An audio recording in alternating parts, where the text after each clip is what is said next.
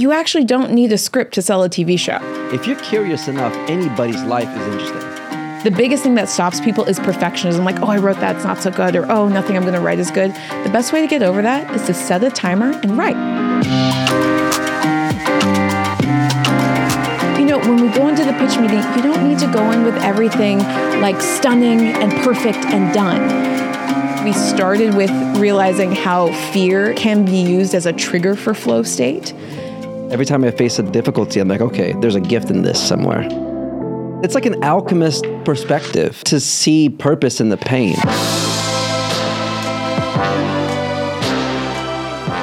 What's up, everybody? My name is Brazil, and welcome back to the podcast. Today, I have an episode that's going to be very useful for you because on all of our episodes, we talk to people about how they've achieved their dreams, how they've made it happen. But not everybody that makes their dreams come true can necessarily teach you how to make your dreams come true. But today's guest can.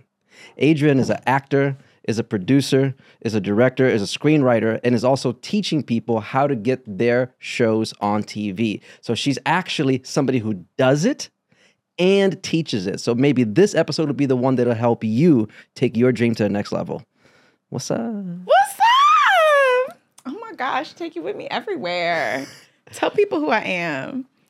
What would you say is the number one thing you want to help people with? I mean, I think the name of my course says it all how to actually sell a TV show organically.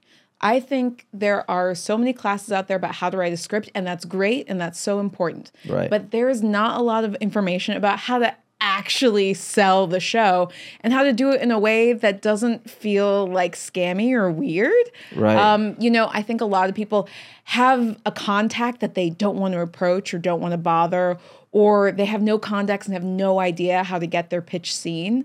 And so I want to give people information so that they have both the content they need to sell a show and the relationships that they need, not only to get that show sold, but to sell other shows in the future. So yeah. it's about teaching someone how to fish, you know, not just giving them a fish. You want to teach them how to fish so they can do it over and over and over again. And and like you said, not just to write the script, but to get it made. Mm-hmm, mm-hmm. Many people probably have great scripts sitting around in a closet somewhere, but does it actually come to fruition? Exactly. Like, how do you get the team so that you get paid for it? What is the what is the biggest obstacles that people aren't aware of to getting? Let's say if somebody's sitting here saying, you know what, I actually have a great script. Mm-hmm. I think I have a great script. Great. Now, what's standing in my way? Um, I think the biggest thing standing in your way if you have a great script is getting someone to read that script, mm. right? Because you're asking for someone, you know, if it's a pilot script that's 30 pages, if it's a comedy, it's, you know, 60 pages if it's long form, it's longer than that if it's a movie script. Right. And they're in a time where people are inundated with scripts, right? You're not the only one You're not the only one who wrote the yeah. script. So if you don't have a way to succinctly communicate what makes your story special, why they have to read that script, you're just not going to get any traction. If you don't know how to outreach to people so that they read your script, you could have the best script in the world, but it doesn't matter if nobody knows about it. Right. Now, let's say you get somebody to read it. Mm-hmm. What are the other things that stand away from it than getting made? Okay. Because let's say if somebody reads it and that person likes it, but doesn't it take a whole system to approve a TV show? It does. It does take a whole system to approve a TV show. But I'll also say you actually don't need a script to sell a TV show. Really? Really. I have sold, let's see. Well, okay. I'm like trying to think of how many of the things I've sold didn't even have a script. But the reason that is, is because ideally you get paid to write the script. Oh. So, so pitch the idea for the show. Pitch the idea for the show. So now this is different depending on what kind of creative you are and what role you want in your show, right? So if you're a writer, you want to be the writer of the show, then you need to have a script to show that you can write, to show that you have the skills, to show that you can, you know, do the arc, do the characters, do all the things. Right. But actually, you're getting your ideal is to get paid to write the script. So you have a pitch and then a sample of the kind of writing you can do. And then you say, now pay me to write this story that I have pitched you. Got it. Does that make sense? Yes. And then now, as an actor, let's say you're an actor, you're not a writer. So you don't need to write a script. What you need to do is build the team. You need to find a writer. And so maybe they'll be part of the pitch process. Or if you can get a good relationship with a production company, you can pitch to the production company and then they have writers who they've worked with in the past, who they want to work with. Yeah. And so you start building out your team. So when you really think about, okay, what am I bringing to this project? You can build a team to fill in those other spots. Right. And I think that's going back to your earlier question. I think that's the big mistake a lot of people make is that they think they have to do everything. Ah, You don't got to do everything. You got to figure out what's the unique thing that you bring to the table. And it might be your authentic voice. It might be that you know the story in a way that no one else does. It might be that you know a story that hasn't been told before. That's value.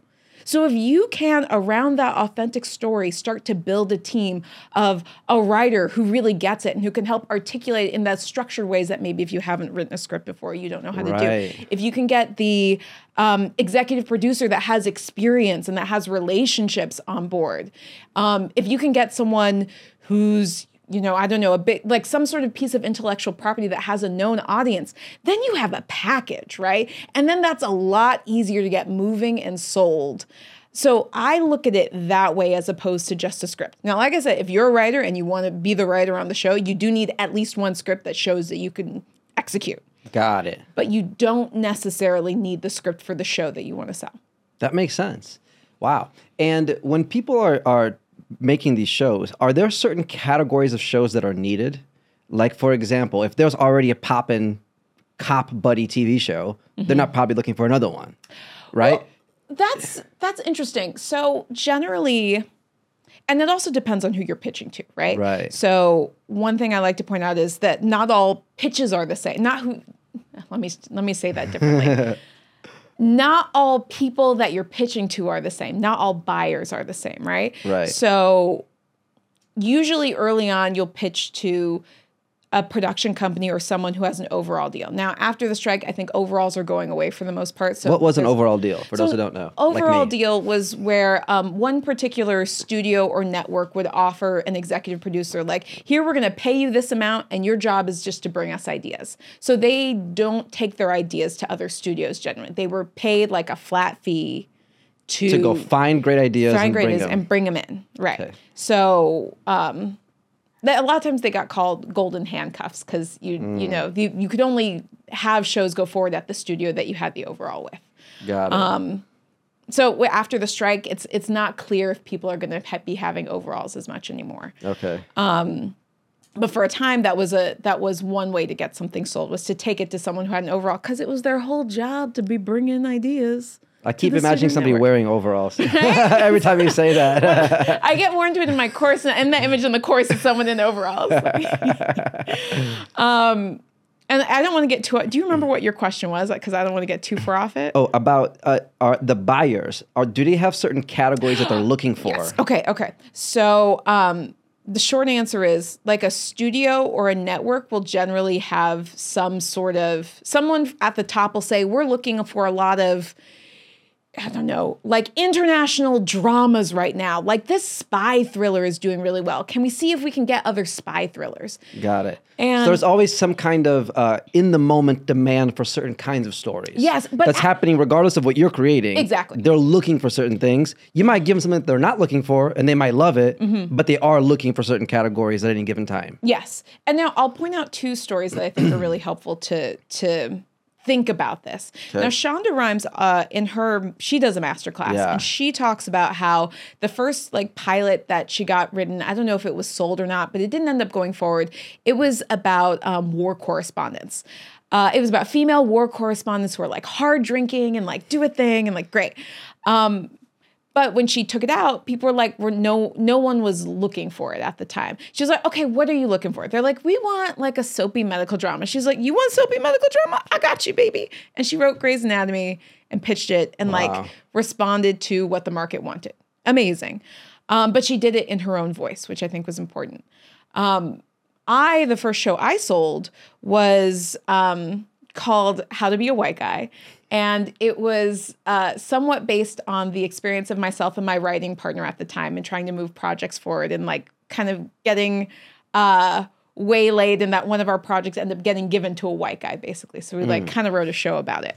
Um, so that came more from our personal experience. So all that is to say that responding to market forces can be really helpful and yet having something specific to you is also really helpful and i find that you know that show that i sold the first show we sold didn't end up going forward but it ended up building the relationships that i needed to be able to sell things much more quickly as i went on so So people can big- buy a show without making it. yeah. Oh, yeah, for sure. It happens all the time. Um, and so that's the biggest thing. I feel like oftentimes for a first show, it's good to do something from your own story in your own voice because that's how you're going to build the relationships. And then once you have the relationships, you'll have the relationship to say, "Hey, what are you guys looking for?" And they'll say this. You're like, "Bet, baby." I, Oh, so you, already think know it's better to go get in the door with your original I idea? absolutely do. I really do.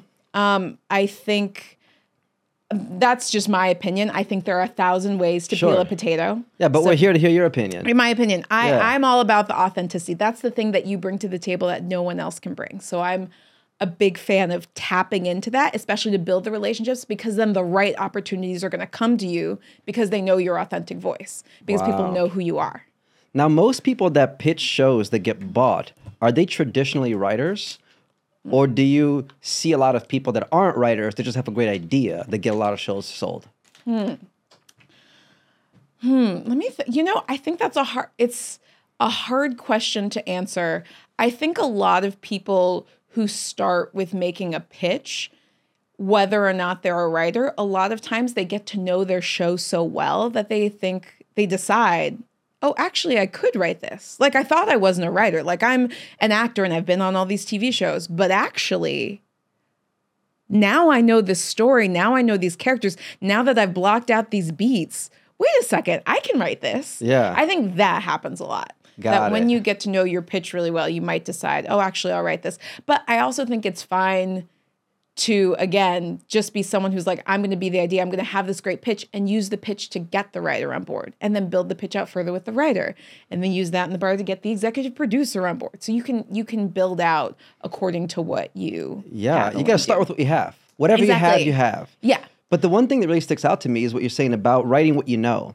And it's funny because sometimes the simplest advice we heard way back in the day, mm-hmm. and then we try to stray away from it, say, no, no, no, it must be something else, just to circle back around to the simplicity of write what you know. Write your story. Mm-hmm. Like, even with my podcast and stuff I create, a lot of times I've created productions for other people that I thought were these big jazzy productions.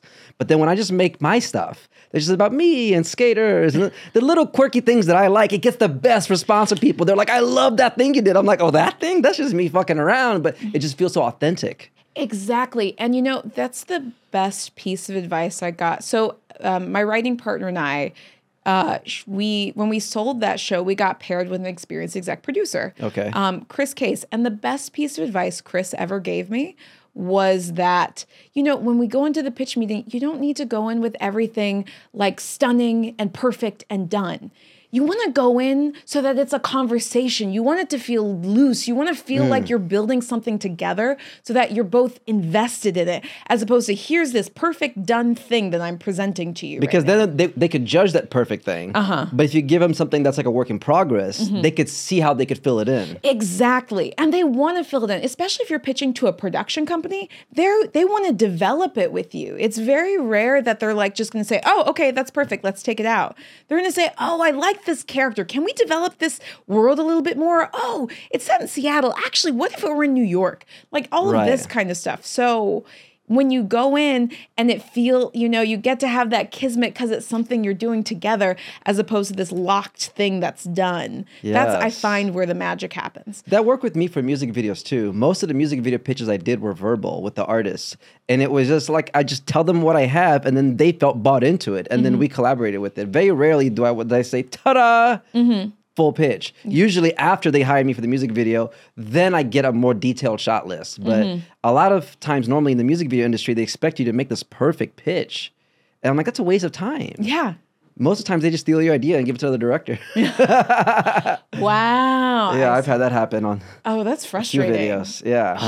Where they're like, oh, we like your idea, but we'll go with somebody else more experienced. And then the next thing you know, their video looks oddly similar to mine. I'm like, oh, Oh my God. yeah. But I like what you're saying though, that that it's also you're getting them when somebody's invested into something, they feel more a part of it. They Mm-hmm. they want it to succeed if at least 10% of the ideas are theirs as well. Mm, Right? Exactly. Exactly. They have that level of investment. And and you know, it's frankly, it's a little bit less work.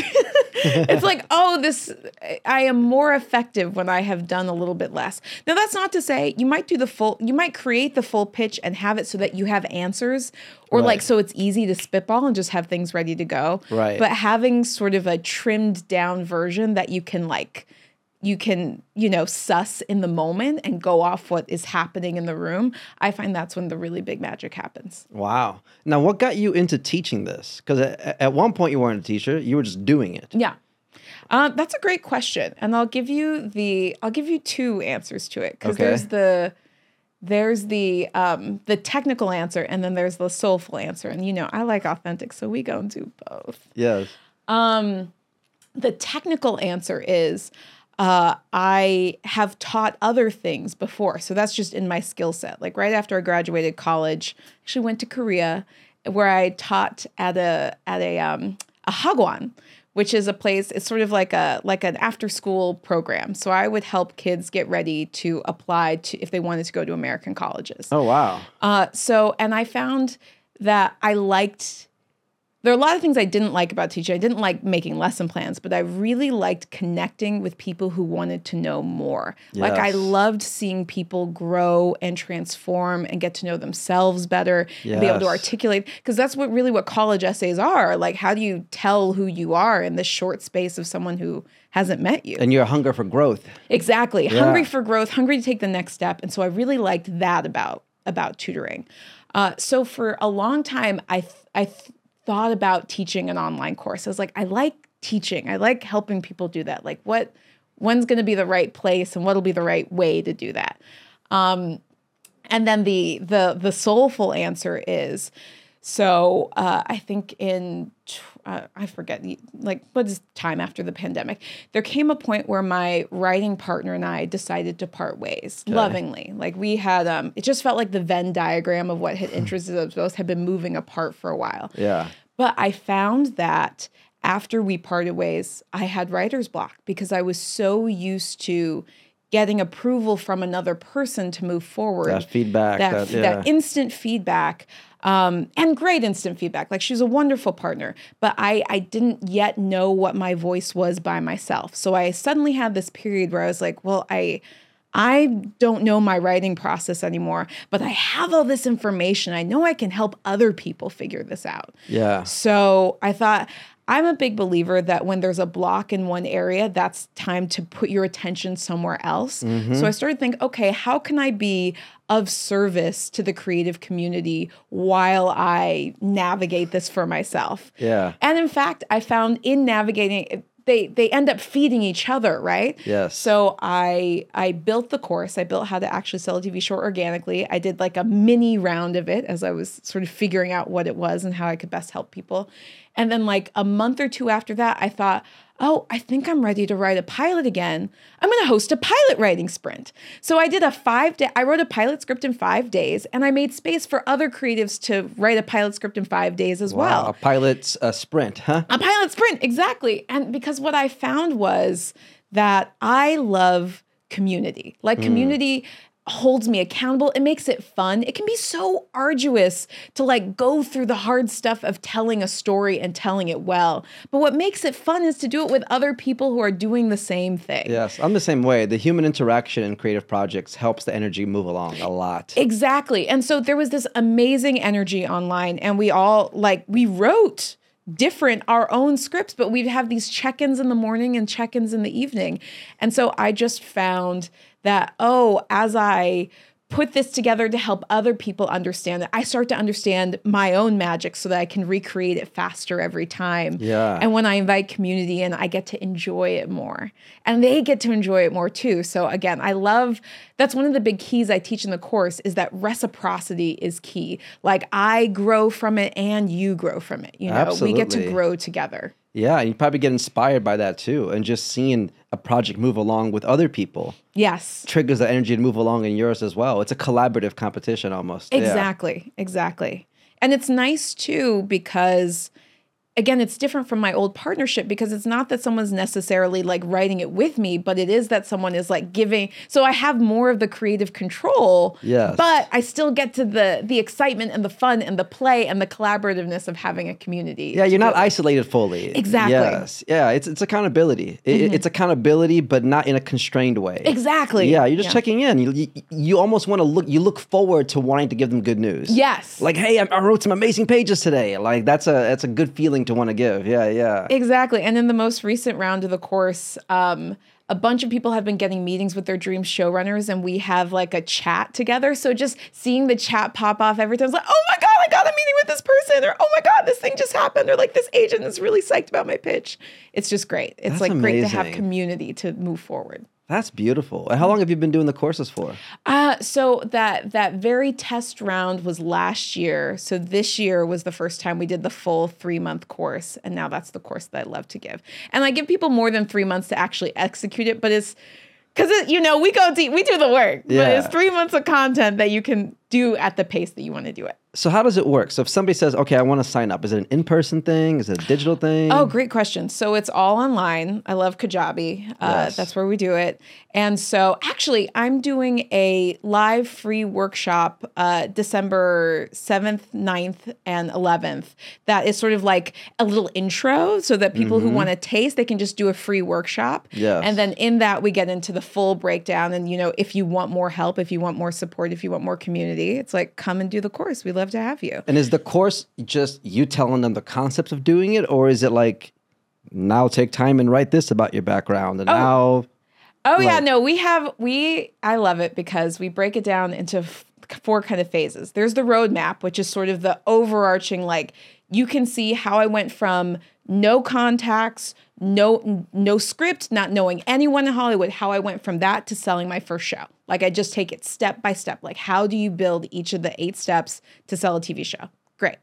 Then from there, we do a section on the content, which is okay, what documents do you need to sell a show? It mm. depends on what role you want in the show. Like whether you need, everyone I think needs a one sheet, but some people need a script, some people don't. Some people need a pitch deck, some people don't. So I get into the specifics of like, depending on what you want to do, here's what you need in your pitch, and here's what you need to get the pitch meeting. yeah, Then we do a section on the relationships. So, how do you build on relationships you already have? How do you start relationships from people you don't know, like cold contacts? So, we get into that. So, after all those overarching things, we have like, okay, you're real clear on what we're doing.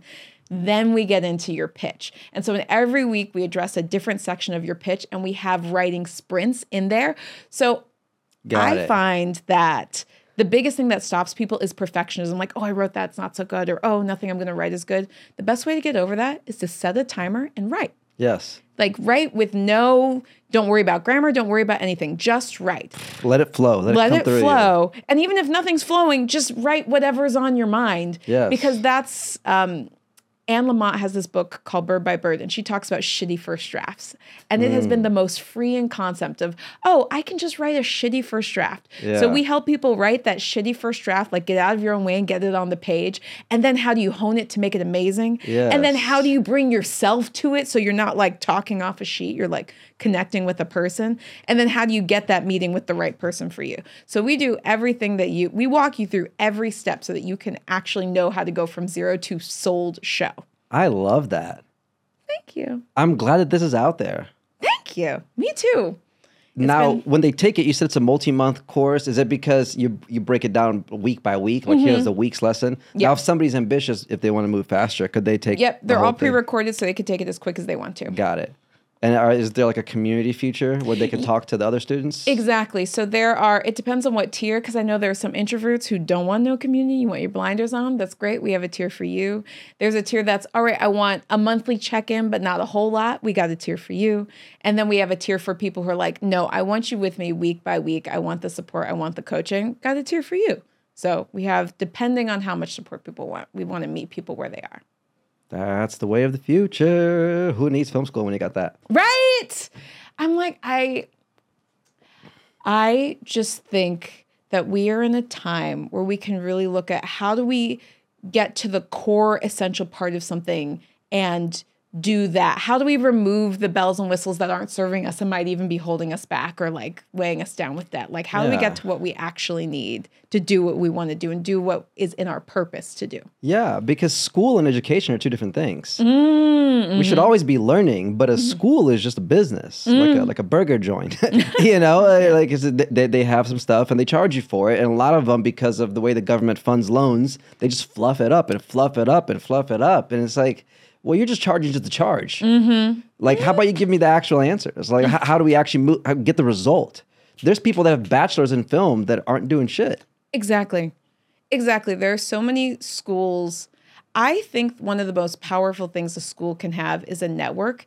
And then think about what if you have a network outside of the school? You know what I mean? Yeah. Like, what if you have a network of people who are actually doing the work right now alongside you? And that's not some distant thing in the future. It's happening right now, and we're doing it right now, and we're getting it sold right now. Exactly. And plus, you learn more on the job. Yeah. Like, because you can read about swimming or you can jump in the ocean. Exactly. Those are two different things, you know? Like, I, I love learning. I'm learning all the time. I take online courses. I'm always figuring out new tutorials about stuff. So, education never stops. But for me, um, originally, I wanted to go to school. I wanted to go to Full Sail when I was a kid.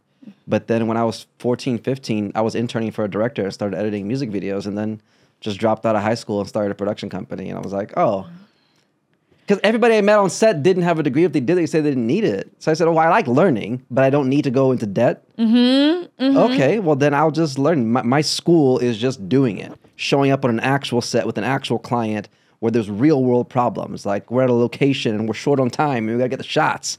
How do we make the? We have to cut two shots out, but still tell the story. How do we do that?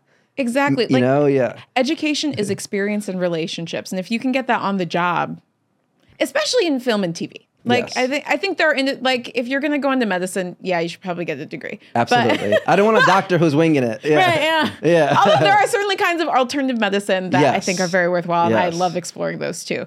Um, but yeah, I think I think experience is our teacher, and when we have experience, that gives us stories to tell. So I always love to tell people it doesn't matter what you've done with your life up until now. You have a story to tell, and if you feel called to tell it, tell it. Get the tools you need to get it into the world so it can have the impact it's meant to have. Yes, and not every story is supposed to be this huge epic thing. It's the, it's a human experience. If you're curious enough, anybody's life is interesting. Mm-hmm. You know, and I think some people just don't realize what's interesting about their life for the story. Mm-hmm. But there is something there. There is a struggle. There's a desire. There's an obstacle. There's character development. I was like- friends become enemies. Enemies become friends. yeah. It's like if you hear you overcame something, listen. yeah, yeah. There's a story to be told. Absolutely. Yeah. What, the students that you have, is there anything they have in common? What kind of people have taken your class so far? Are they people that were already interested in film? Let's see. I think a lot of people who've taken my class are usually either creatives who've excelled or, you know, had some success in one area, but haven't, but want to go beyond that. So hmm. I have actors who've been, you know, series regular on hit TV shows, but, you know, they're, they're subject to, the whims of the writers, the whims of the director, right? They're not in, as in control of the creative process, so they're looking to tell a story that they actually want to tell, not just one that's given to them, right? Yeah.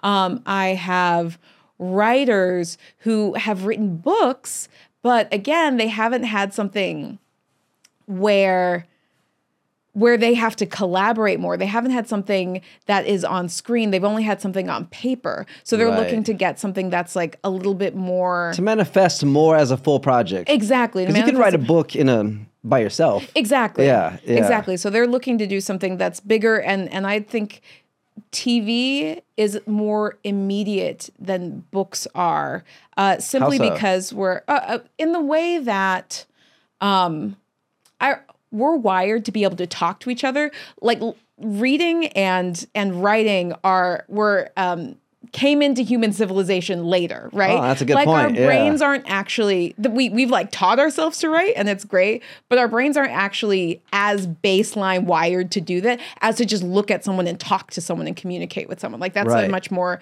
baseline level uh, that we have access to for connection. So, in terms of connecting with people, TV can be a, a, way that feels a little bit more immediate to connect to, especially because some people, you know, whether you have dyslexia or there, there are just different ways that people take in communication. And sometimes it's a bit easier to have something where you're watching two people talk yes. or watching someone navigate something as opposed to having to go through the written word to do it. Does that make sense? Mm, that makes sense. Okay. if there was a show about your life, what would it be like?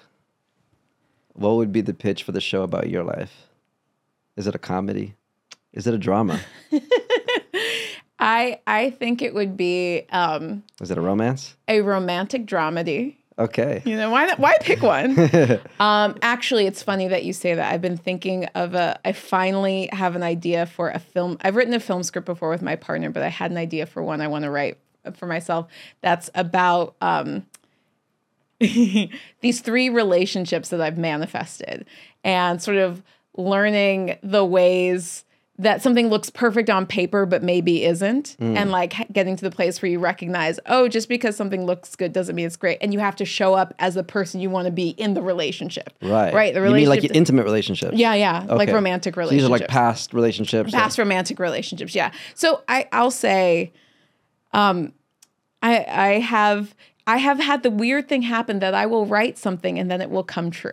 Right. I think you were telling me that when and we met. Yeah. Yeah, and I was telling you about that. So, um, so I used to think when I'd write something and it came true, I'd be like, "Oh my god, it's meant to be." Like this is this is what's meant to be. And I had to realize, "Oh no, that's not the answer. That's just the beginning of the journey." Like I still have to show right. up as my whole person as my whole self. Right. Like Prince Charming showing up and being everything I wanted on paper doesn't mean we're done here. It actually is just the beginning of the journey. That's a good distinction to make. Yeah, yeah. So I used to think it was the end of the journey. So I kept thinking, ah, I found my person. Like, oh, that wasn't my person.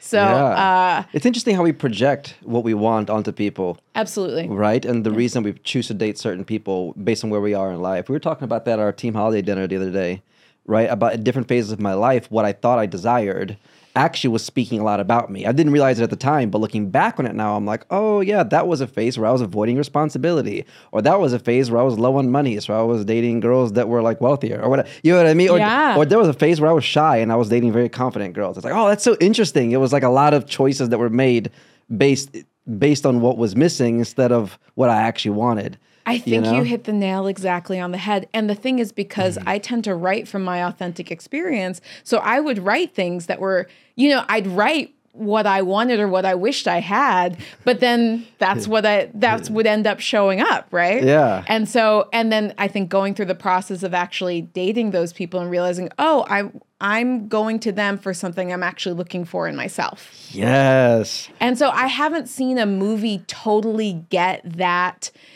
you know, I think so many movies like love solves the problem and like lo- like oh they're together that's the end of the story. And I think actually it's when you recognize what who you need to be that's where the really juicy incredible stuff is and when you have that realization that you have like oh i was going after those people because because i wasn't looking at this thing in myself yeah. um, so i want to make a movie about that so I, I don't want to get too That's specific. A cool idea. It, yeah. yeah.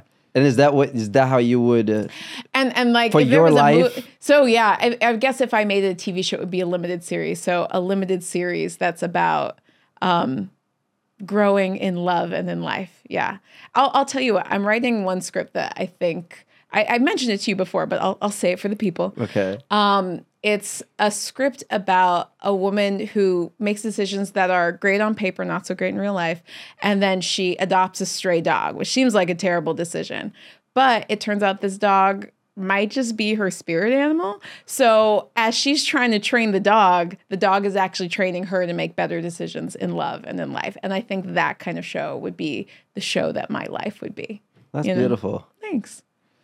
How else would you describe your life other than romance and other than that? Oh, yeah. Um how would I describe my life? Like your life up until you graduated, what was it like? Up until I graduated? Yeah, from like when you, from when you were a baby till when you were in Korea. Okay.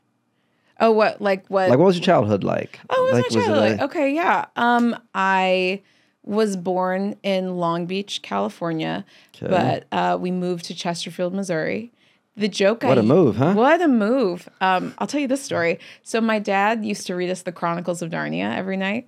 And so at night he would say, Let's uh, we're going to go to a magical place where it snows, but the white witch made it so that it's never Christmas. And my brother and I would go, Narnia, Narnia. And so one day he comes to us, he says, We're about to go to a place where it snows. And my brother and I say, Narnia, Narnia. And he says, No, we're going to Missouri. What's Missouri?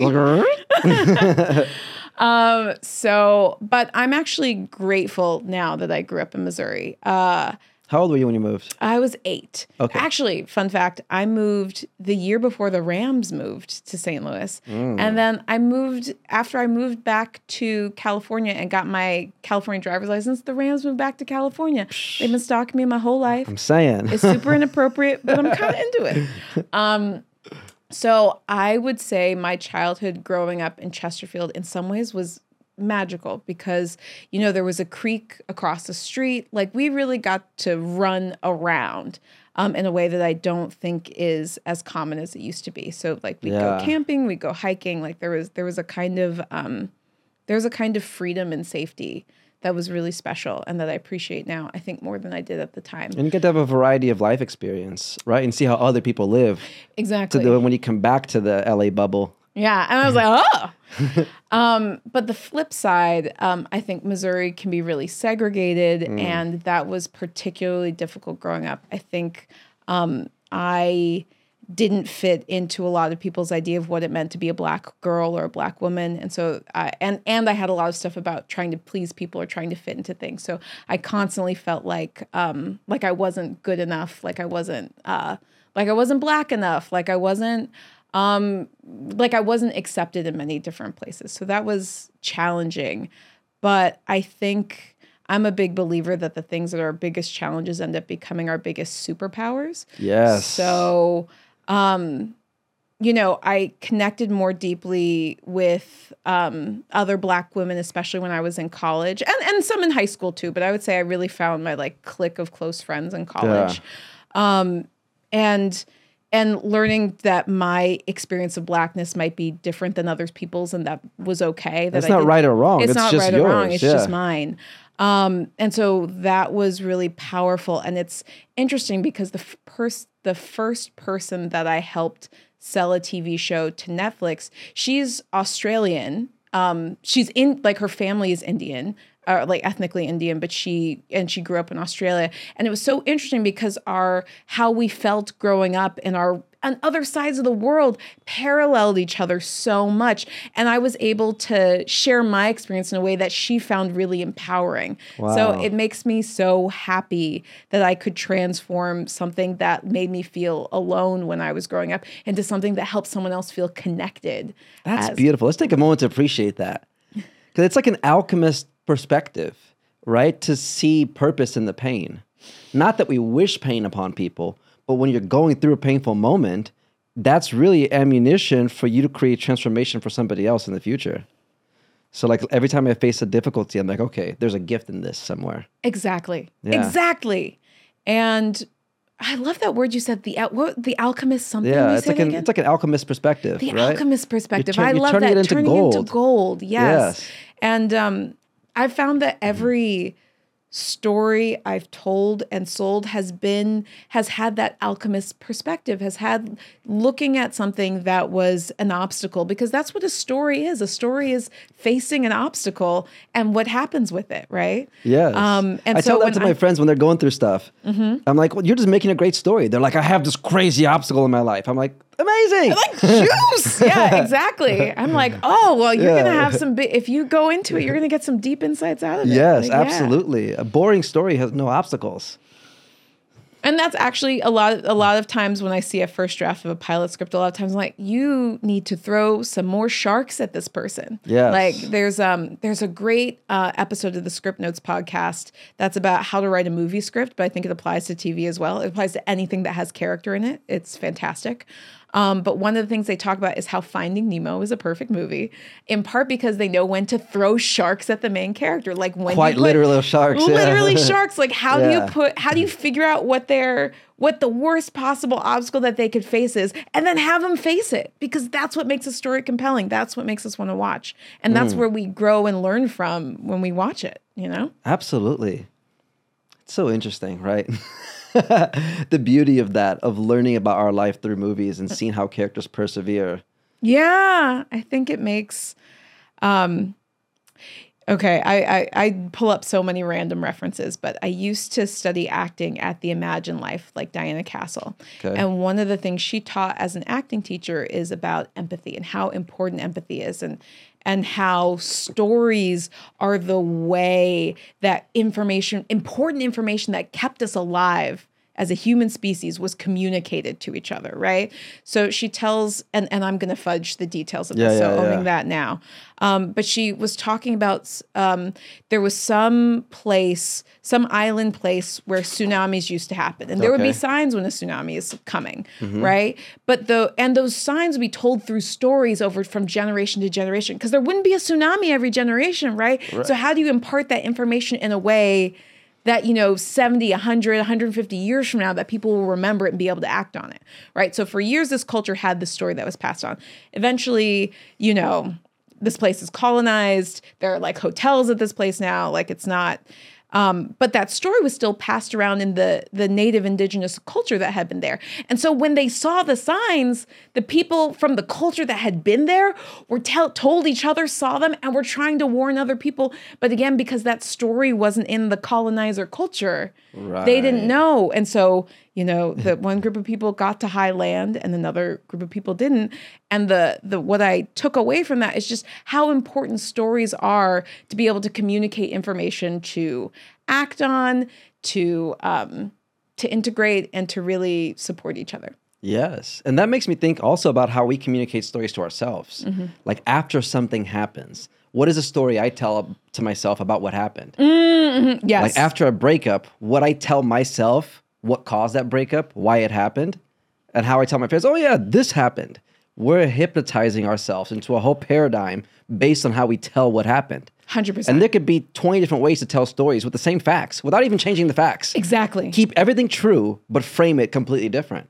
And not just because something is accurate doesn't mean it's effective, right? A hundred percent. And- You can take the same facts and make a story that inspires people. You can make a story that tears people down. You can make a story like, um, Yeah, I like- think it's funny. This is such an old saying, but I've been thinking about it more lately. The glass half, half empty or half full. Like I was like, oh yeah, you're the positive or negative, half empty, half full. And when I really thought about it, I was, I thought about, oh, it's the same facts, and what is the story that you are going to tell yourself about these facts? Straight up, like if you, you if let's say if somebody's adopted, they could choose to look at the frame as my parents gave me up, or you could say I'm the chosen one. Both true, Both true. right? Like is life punishing me or is life challenging me to become better? Mm. right? Like some mm-hmm. of the the best things that ever happened to me. And now I'm realizing I actually dodged quite a few bullets in this industry, um, working with different celebrities and then having things not work out. Mm-hmm. And then years later, finding out that there was all kinds of worse things happening with them. Mm-hmm. I'm like, wow, thank God I got fired from that camp because they were on some dark shit. and life just redirected me. And it's like, wow, sometimes not getting what I want is giving me what I need you know and it doesn't mean you just give up and let life just happen to you but maybe i look at it as life is happening for me i'm a collaborator with life Exactly. I like to think of it as a dance with the universe, right? It's the universe isn't just happening to me, but also I'm not deciding everything. It's we're doing something together. We're moving together. yes You know, um, I do this uh, hypnotic manifestation practice called To Be Magnetic that I absolutely love. And, you Well, it's obviously working you're very magnetic well, thank you. Thanks, Lacy Phillips. Um, but sh- that's one of the things that she brings up that it's it's integrating, right? Like it's not just the idea that you control everything because that's that's an illusion and not always a really helpful one. Yeah. Um, and at the same time, it's an illusion to think that you are just subject to what is happening to you, right? That's right a very they're both illusions They're that you have no illu- power or they have all the power Exactly. Yeah. And so I am a big fan of the integrated approach. So to bring it back to the glass, I would say the glass is half empty and half full. Like. I, I actually like being able to hold both of those truths Yes. um, because I think that's the most powerful place to act on, a place of integration. I agree. And they say that the vibration of authenticity is above positivity. Mm, oh, I haven't heard that, and I love that. Say that again. The vibration of authenticity is higher than positivity. Right? Just like how you have, you know, apathy and then like and above that it'd be anger. Like being angry is more useful than than being dead inside. Ah, yeah. right? And then being positive is above that, but really being authentic. I love that. Yeah. There's layers to it. Yeah. There's layers to it. I, I think art is very useful for life. A lot of times people think either I'm an artist or I'm not an artist. Everybody's an artist. It's just whether or not you know how to play the piano or know how to make a movie. But there's an art to everything. There's an art to how you hug somebody. There's an art to being a great father, to being a great friend, to, you know, there's an art to all of it. Absolutely. And we are some people say, "Oh, I'm not creative," but you are. You create that you create ideas in your head. We are all creative. Just how that comes out is different depending on what depending on two things, I think. So there's there's our innate gifts and then there's also the skills that we cultivate in ourselves. Yes. And then there's also any pain, shame and programming we pick up if we don't if we don't, you know, address it. That's a big part of through it, pain, shame, and programming. And sometimes we just hypnotize ourselves into saying, I'm not an artist. I'm not an artist. Or if you're an artist, just say, I I don't know business. That's a big one that I see a lot of. Or with artists, you know what's my biggest pet peeve? Mm. Is this false belief that if you're like artist and money are are against each other. yeah. Because there's art that I do that makes money and art that I do specifically that I don't want to make money from. Mm-hmm. But just because you care to want to make something successful doesn't make you any less of an artist. Strong Right? agree. Like, Absolutely. Titanic was art. I so agree. Some and people think they're cool because they just named some like indie film that didn't make it. And they're like, that's art. I'm like, yeah, but so is Titanic. so is it just because something is major doesn't mean it's not artistic. agree. Yeah. And and I I think more recently I've really tapped into this idea that money is flow like currency. Like it's a current, it's a flow. And so when we are blocked off, when we don't think art and money can have a relationship with each other, then we're really blocking a kind of flow. And again, not every art has to make money. I think Correct. it's beautiful to make things that without the intention of needing it to even be seen by anyone else. You can make something just for yourself and 100%. That's how I do this podcast. It's primarily for me. Yeah. I'm talking to you because I want the info. The cameras just happen to be here. And I'm like, yeah, you guys can listen too. But this is for me. Yeah. Yeah. I think another big reason I got into my work is because I want to empower creatives to make a sustainable income and to have equity in the projects that they create. Big one right there. really big, right? Um, so I think writing and cre- when you start to build the relationship, when you build the thing, then you can structure it in a way where you have equity and ownership in it. And so I, it's funny I don't lead with that, but like that's secretly what I'm directing people to is how do you get to have an ownership stake in your idea and it's not just something that happens to you. How do you get to dance with the universe and not just have not just be subject to it? I love that. And I think w- uh, what another thing that comes into my mind about art and money, what's interesting is that art sells for a lot of money, for one, mm-hmm. and art outlives money, mm-hmm. right? Because like a Zimbabwe dollar is not worth anything, neither is a Confederate dollar, mm-hmm. but Confederate art forms or Zimbabwe art, like there's people will still pay money for art from civilizations that are dead, where their currency isn't valuable You're right. but a painting from that era is now worth more in the new currency. I had never thought of it like that way before, but you are absolutely right. I love that. Isn't that interesting? That's so interesting. Yeah. An entire banking system could collapse, but the art piece from somebody who struggled within it could be worth a lot of money. I, So- going to be thinking about that all night now. I really like that. And money is just as subjective as art. It's just a collective belief system. Yes. If every person in America went to the ATM and took out all their cash, the, the system would collapse, mm-hmm. right? It's just riding on the faith that we're all not going to do that and that we all believe it's worth something. Mm-hmm. Mm-hmm. Just like how people believe a, a, a, a painting is worth something. It's all or a scarf or a movie, system. right? Like Yeah. there's certain movies that I, I would pay so much money to make sure I never lose that movie. Like some movies that, are, that mean so much to me. I'm like, oh, thank God that movie exists. It's it's it's it means the world to me, There's right? a Or certain songs. Yeah, there's a movie I love called Margin Call. I don't know if you've seen it. It has seen it. It's um you know, it's little known, but it's so great. It's it's basically based on the 2008 financial crisis. Okay. Um, like sort of what happens in the building in this like 12 hour time span when they realize it's going to collapse versus like starting the collapse. Um, but Jeremy Irons has this great line that I'm going to paraphrase badly, uh, which is something like, "Money is not real." Like this guy who's the head of this huge billion dollar bank investment company is like, "Money is not real." It's just something we uh, agree. It's just something we use so that we don't have to fight over each other to have steak for dinner. Yeah. Something like that. And I, I, that line, though I can't remember it accurately, has always stuck with me of like, oh, if the wizard of the system is like, actually, this is just a belief system, I think, okay, well, Yeah. what are the beliefs that are going to best serve us our highest purpose in this life? Yes. And I think our beliefs about money subconsciously affect how we feel about it. Same thing with art, right? The belief of saying, I'm not a good artist, or my art is mm. not worthy, or nobody mm. cares, or you can learn skills. You can mm. learn how to edit, you can learn how to write. But to tap into that emotion, that's a human thing, right? And everybody has that. And I think what your course can help people do is to tap into something that's real, but transform it into like a real project. Exactly. It's how do you go from that internal story? How do you put together something that can get the right team? How do you get it onto the air? How do you get it onto the screen? It makes me think how many amazing movies were never made? Mm, so many. I'll tell you right now, so many. right? How many people have incredible ideas? They might be like a chef that's just watching this. It's like, man, I have a great idea, but I don't know shit about writing. And it could be the best show ever that's just sitting there in somebody's head. Mm. That's why we need projects like what you're doing to help transform the seeds of inspiration into the fruits of entertainment. Oh, thank you. Oh, I, I do feel truly privileged. I feel like I'm living more and more in my purpose every year. And this is such a such a key part of my purpose. Yeah. Um, I just hosted a writing retreat two weekends ago, just a little beta version of it, just to test out what it was like. Um, because I wanted to have a place where like an in person one? like an in-person one. So I had people come to a house in Beverly Hills, and just for three days in a row, we'd meet. And um, I was really, I'm really interested in flow state. So I brought on someone who's an expert in how to trigger flow state. Like, how do you make it so that writing doesn't feel so arduous that you can Tell me about that. Oh yeah. Okay. So um her namey uh, her, her, namey.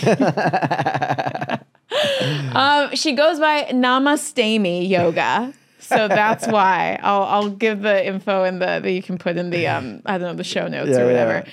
Uh, but so she's incredible because she's this yoga and mindset teacher who teaches about how do you use yoga nidra to it's basically like inception like how do you incept yourself like look at your problem from a different perspective while you're in a meditation and get the answer and then how do you also trigger flow state because we all actually have been in flow state before Yes. but how do you set yourself up so that you can have it um, More on the- command. more on command, exactly. So we we started with realizing how fear is actually a trick can be used as a trigger for flow state. Mm. That like you actually don't need to be totally relaxed. Like having a little bit of it's like to relax is down here, and then like super in fight or flight is up here, and like flow state is actually in here in the middle of it. Yes. So how do you use the the the fear that's keeping you out of being a totally relaxed? How do you use it? How do you use it to get into that middle Because we do need a little nudge. if need a we little if we have all the time in the world, yeah. t- things don't get done.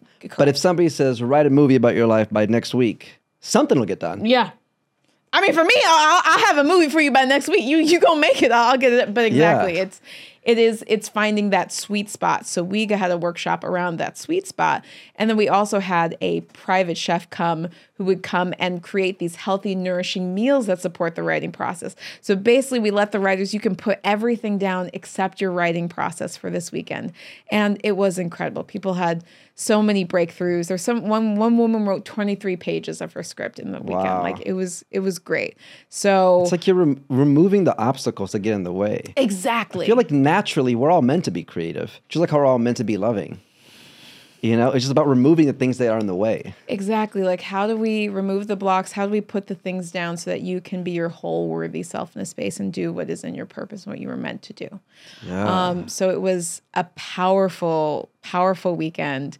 And um, and yeah, it, it just speaks to I, I want to do a larger retreat in the new year and like open it up a little bit so that more people can do it.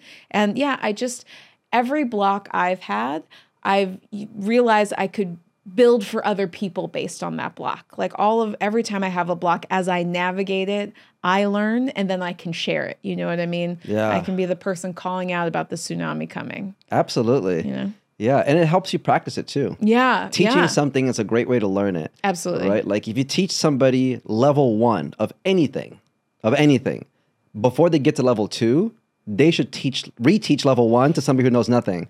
It helps you get it in your mind more. It also creates a sense of if I'm teaching this to you, I better apply it too. Mm-hmm. It keeps you sharp.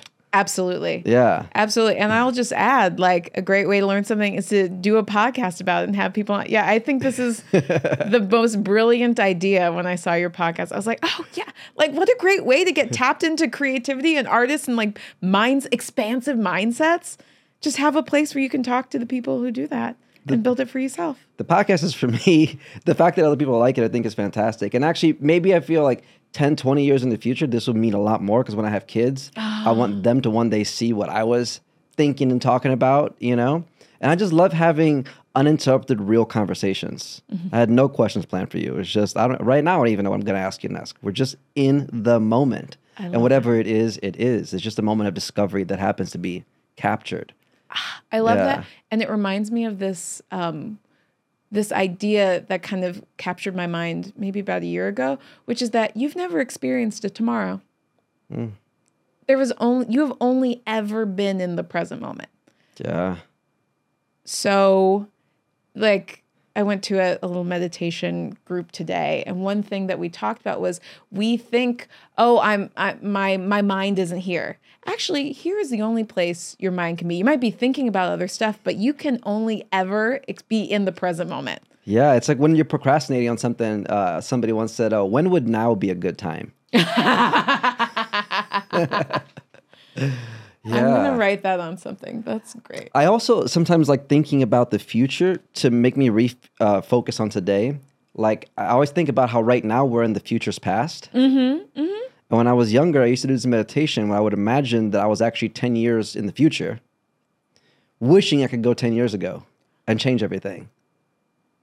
I totally get that. right? Yeah. So like if I was now, I'm 35 now. So if I'm imagining I was 45 and what that life would be like if I didn't fix anything, and kind of be there for a bit, and then say, God, I wish I could be 35 again. I would change so much, and then back in time to today, and it's like, ah, I got things to do today. And just use that as a perspective, right? Same thing. Like I imagine when um, you know, my dog is eight. I'm hoping he'll live to be like 18. You know, that's I, I I'm putting that in the universe you know, even like when his hairs get on the mic sometimes. I, I, I know it's kind of morbid, but I imagine that one day he's going to be the dog I used to have. Mm-hmm, mm-hmm. And his hairs won't be here anymore. Mm, oh, oh. And at that point in time in the future, I'm going to miss his hairs being on the microphone. I'll probably save a few to leave him on the mic just to remember that he, you know, he shed so much, right? So I see it now when I see little hairs here. I'm like, oh, that's a sign of life. But I have to go into the future to realize that at one point, the thing that's annoying now will be what I remember him by. Because if my life was a movie, my character, if, if I used to, if my character would fuss about the hairs, at the end of the movie, he'd be like, "Oh, I wish his hairs were still here." First of all, I, I'm what mo- what? Let me ask you some questions. If there was a movie about your life, what would it be about? We getting comfortable. It would be about a Brazilian man living the American dream. Mm-hmm. About moving to many different cities, about having creative parents and a mixture of mentors. Such a weird mixture of mentors from bankers to gangsters to skaters to filmmakers to weird business people to just all these interesting souls that come into contact with me that teach me things and that want to see me grow. A lot of people believed in me. You know, people say a lot of people didn't believe in me. Actually, a lot of people believed in me growing up. I didn't have a lot of financial support, but everybody that met me was like, "Oh yeah, you you should be creating some stuff." And uh, and it took a while for me to fully connect with it, but I feel like I'm here to create. I'm here to live, connect, and create, and I want to make the most of it. And I I'm very grateful for the American experience, my experience as a Brazilian. My dad is Cuban. We moved from Brazil to Cleveland, then to Kentucky, then to Chicago.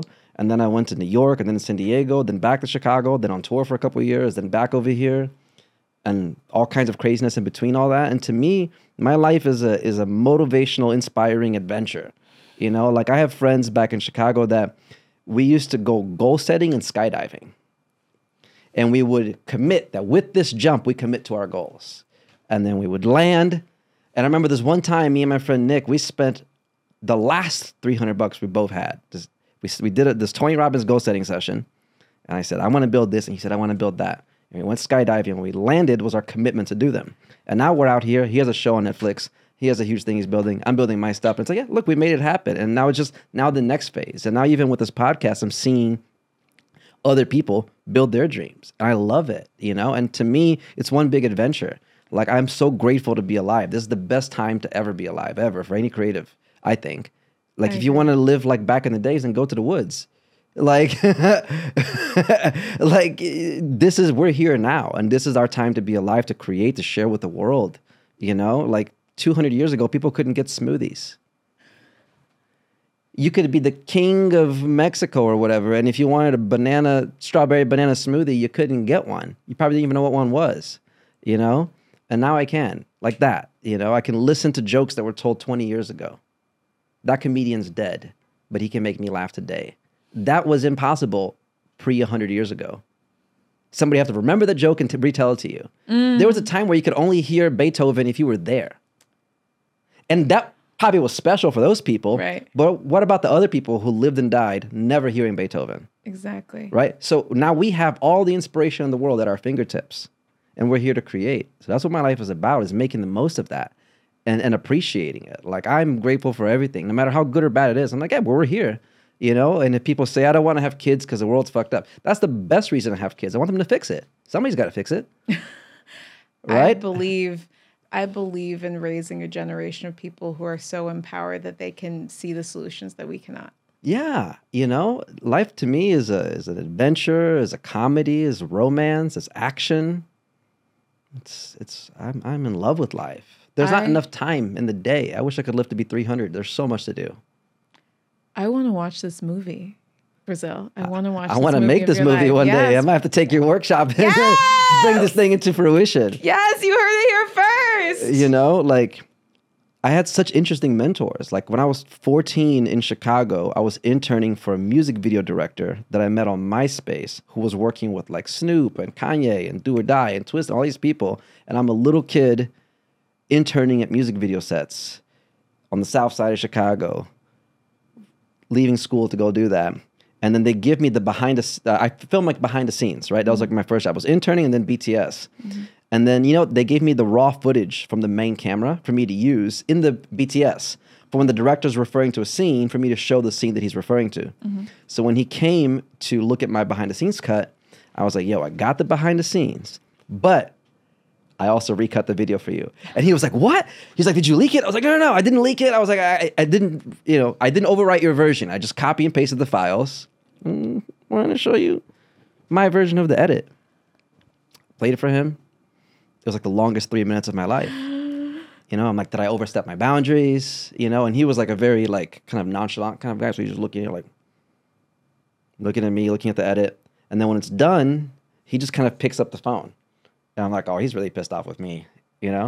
And then he calls the artist and he's like, yo, we got to send the new version of the video to BET. And he's like, from now on, you're my editor. and I was like 14 years old.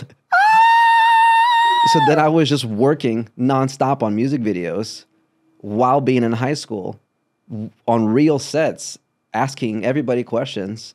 And then eventually I was like, why do I even need to be in, in high school for? I could just get an online degree, drop out and start my own company and have been doing that ever since. And now here we are. And and all kinds of other mentors just pop up in my life at random times. I just meet people through happenstance and they're like, I want to show you the ropes of this thing.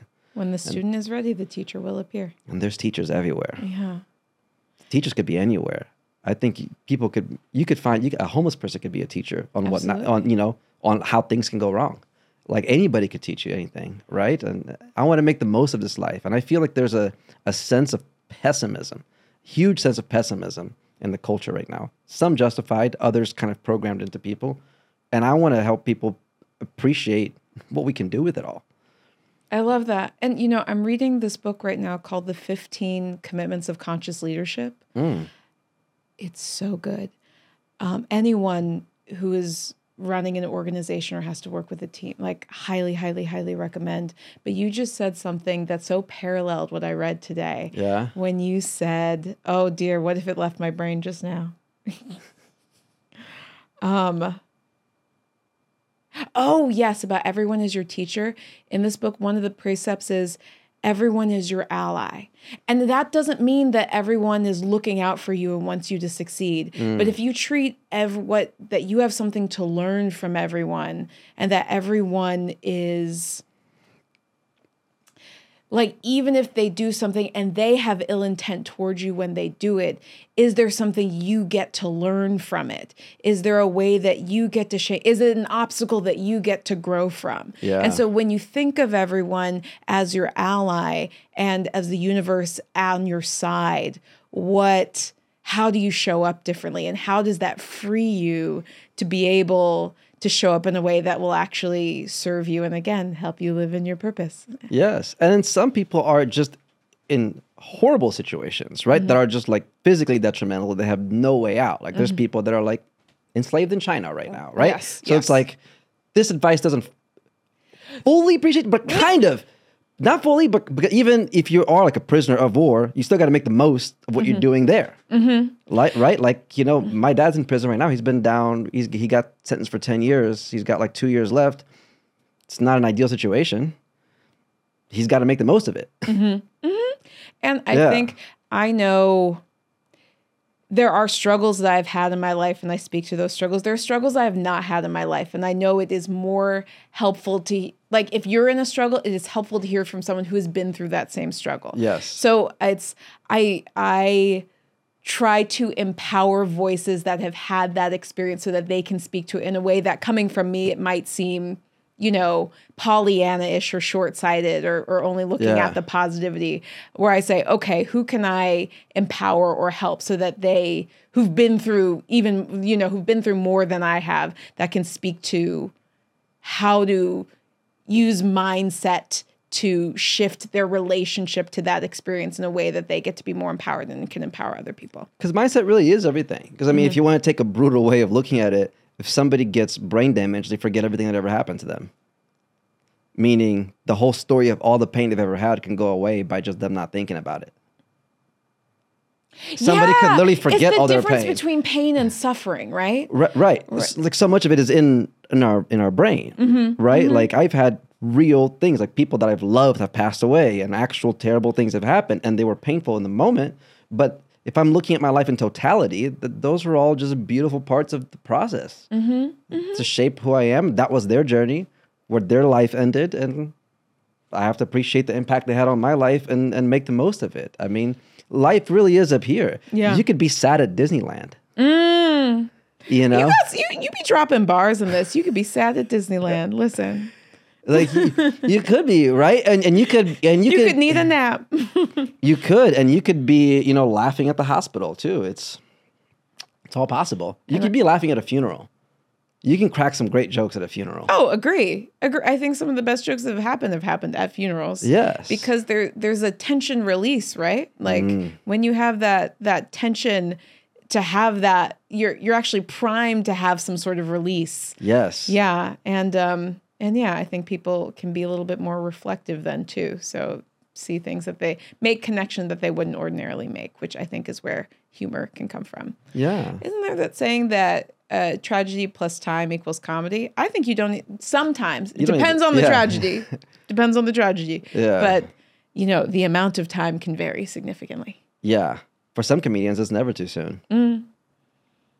I remember a friend of mine wanted to the year Amy Winehouse died wanted to go as zombie Amy Winehouse for Halloween, and I said too soon. I was like zombie George Washington because no one, no one's, Yeah. you know what I mean? Like that's, but I, I think, um, yeah, I, I also think different people have different roles in the society in terms of how provocative they want to be, uh, and and how pro- and like society needs provocateurs.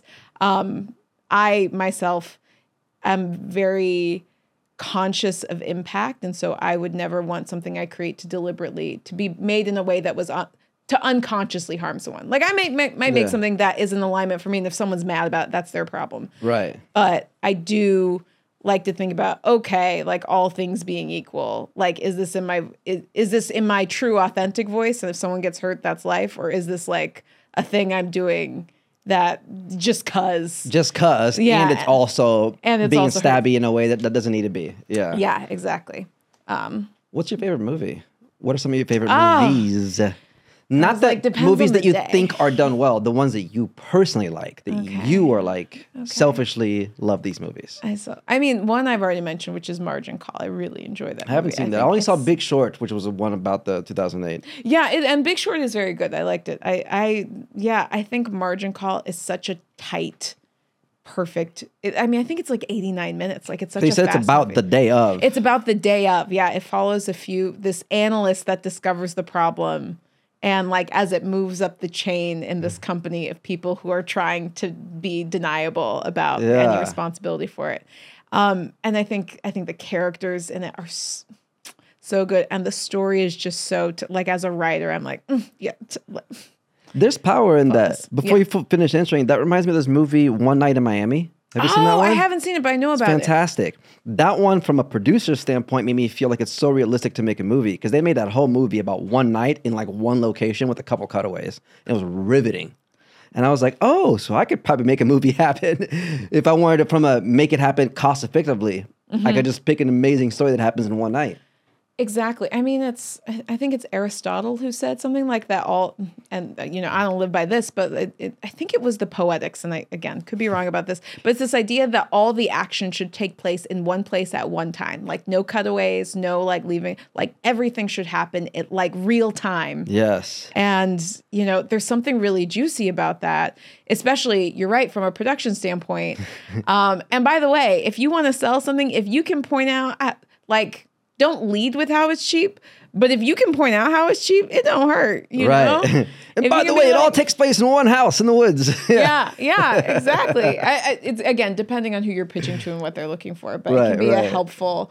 A lot of people want to pitch. Um, the ah, the word is escaping me. Um, series where each episode has different characters in a different location. Anthology, anthology series, and my like thing, a Black Mirror type of thing. like thing. a Black Mirror Yeah. type of thing. Um, but the it's difficult to get that sort of thing going because it's such a high production value. You have to recast every episode. You have to find different locations for every episode. Yeah. Like anthologies are really expensive. So I when I talk to people who want to do an anthology, I'm not like, no, it's impossible, won't get done.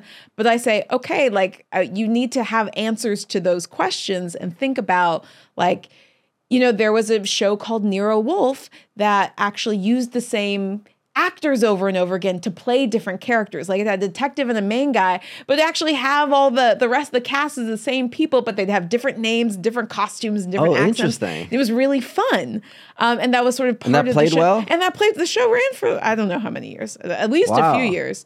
So Um, somebody who would play like the clerk what, the next week would be somebody else, the brother or Yeah, something. Yeah, would like just the- keep shifting. Yeah. Exactly. They would d- keep shifting like that. Or so there are just ways to or like um Room 104 on HBO, right? Like Okay. it's the same hotel like the set is the same even though they get different writers and filmmakers come in in every episode. So it's just about thinking about okay. The logistic realization of of of your vision. yeah, yeah. Like you said, you shouldn't leave the fact that it's cheap, but you should consider how much it's going to cost. But you should consider how to make it sound accessible and like a worthy pitch to the executive you're pitching to. yeah. I think um, the other thing I see come up a lot is that people, it's like you have to have that authentic story. That's the core, that's the key. But you also need to remember who you're pitching to, right? You have to remember your audience that you're not pitching, t- if you're pitching to a buyer, think about what the buyer is concerned about, right? Like the buyer is concerned about is this going to have an audience? Is my boss going to think I'm crazy for bringing this to him or her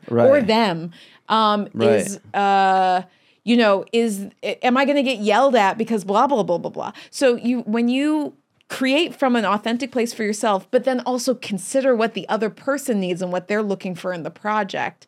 That's and oftentimes what an executive is looking for is is there what audience can I tap into? How can I support that this is a good decision? Right. on paper. So that when you walk in there and you're like, listen, I know you're afraid of anthology, but baby, I got you. It's all in one location and we blah, blah, blah, blah, blah. And it actually taps into this audience who's really into ska music.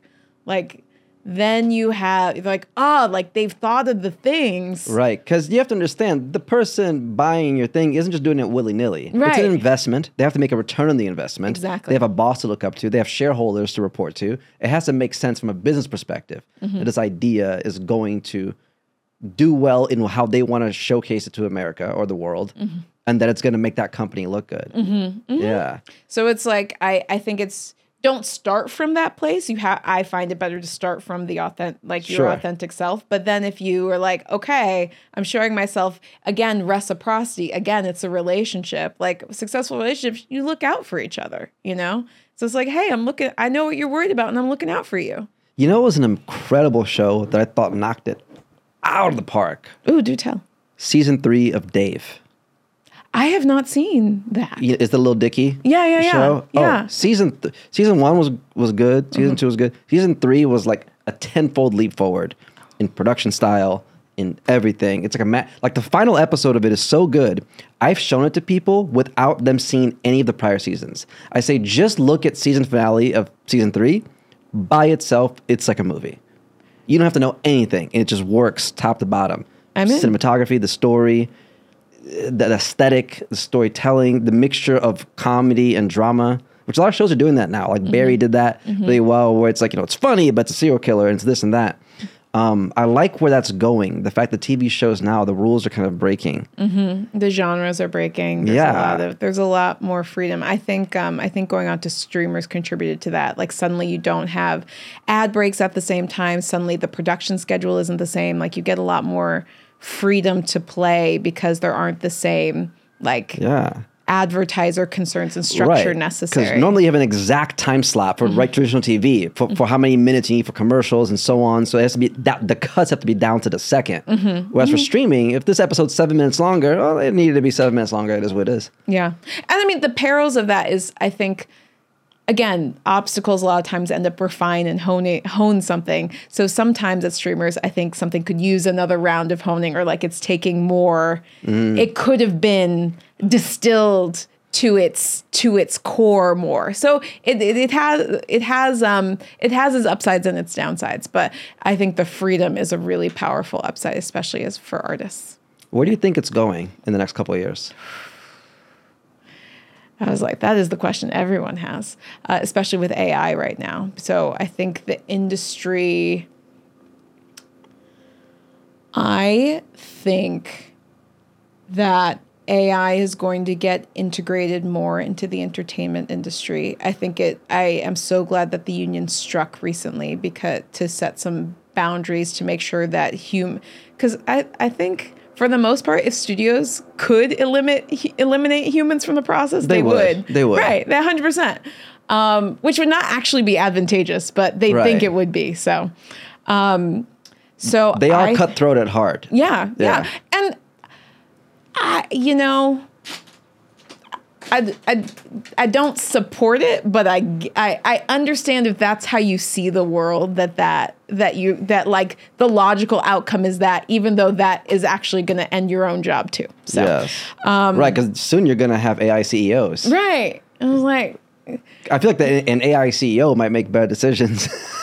I was like, or yeah, the human touch would be more valuable now. Yeah, and- and that's the thing. I think um I think the human touch will be more valuable. And one of the things when AI first came out, what I was really excited about is that there are a lot of people who have great stories but maybe don't see themselves as writers or don't know how to structure and format. And so I do see this as a a tool that can help creatives tell their stories more effectively. From a formatting standpoint, like Um, if you write format- a rough idea, you say clean it up. Yeah, clean it up, or like, or like, uh, or Yeah. it's sort of like a writer's assistant to bounce ideas off Yeah. of, or even like, here I wrote this dialogue. Can you structure it in like a script format, that kind of thing. So I do think it in a way it lowers the barrier of entry so that more stories that otherwise wouldn't be told could be told like could get into the format that it would it would need to be to be taken seriously.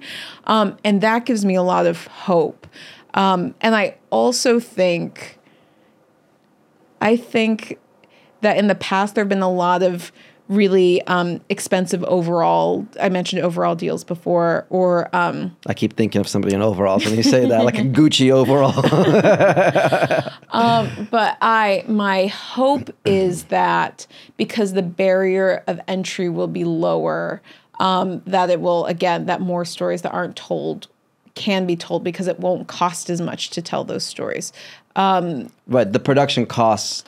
Uh, technology could help that dramatically. Production helps could help that dramatically. I think there is a danger, uh, as there always is when there's new technology without like the appropriate right you know scaffolding um, i think there's a danger of eliminate not eliminating but reducing the human touch to storytelling to the point that you know um, that it becomes hard for that it could become harder for writers to find work but i'm also a big believer that if you adapt to the tools, you can actually like every time there's yeah. a crisis like this, it's it's an opportunity if you're willing to grow with it. So yeah, people felt the same way when streaming came around in the first place, or when music went from records to, to digital downloads. You should try to be on the right side of innovation. Although AI, it can be scary in some places, but I think humans are appreciating the human touch. It's just helping.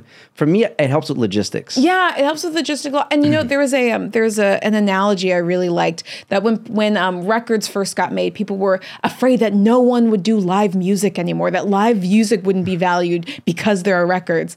And it was, was no. And actually, it got more people to go to live music things because they get to hear it. So I think it's difficult to anticipate what the impact of technology will be and that as a society we tend to think towards cataclysmic. Right. Um, we sure do. which uh, which is not to say there are not cataclysms to think about very deeply. Like right. nuclear war like i'm real glad we took it seriously yeah. to like not do that. So it's not to say that it couldn't have the negative impact but i think I think there's a great opportunity for positive impact if we continue to be conscious about how we show up in using that technology. That makes sense.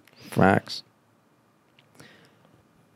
What if there's a person watching right now that knows they have a deep experience they want to share, but they're too shy to put themselves out there, but they have a rich experience? What would you say to them?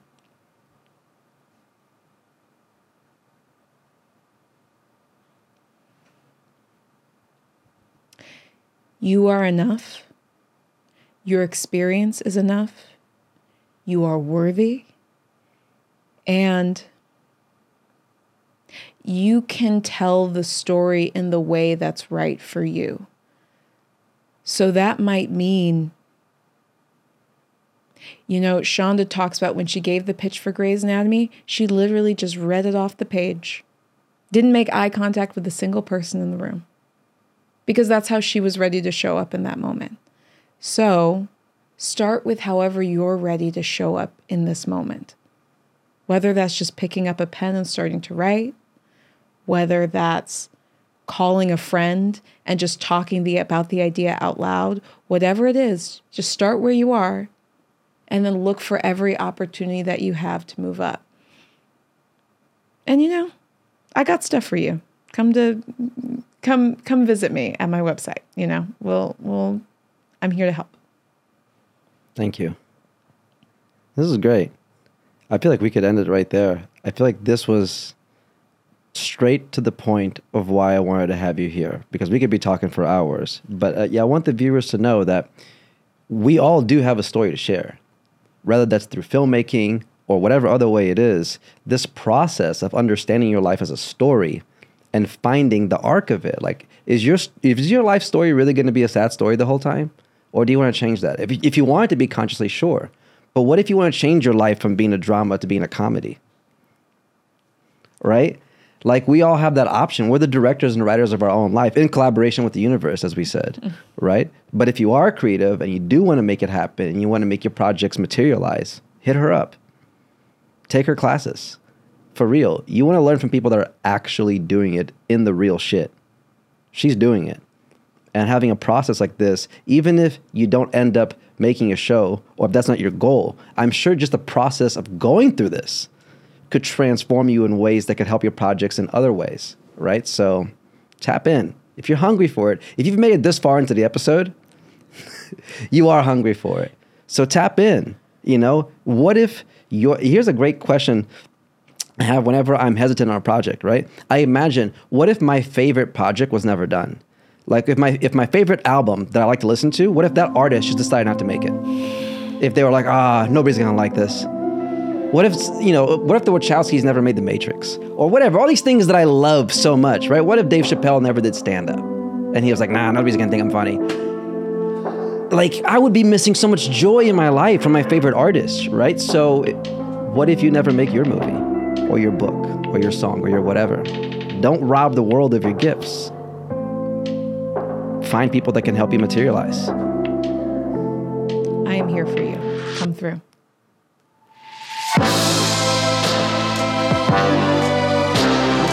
That was so great! That was solid. Ah!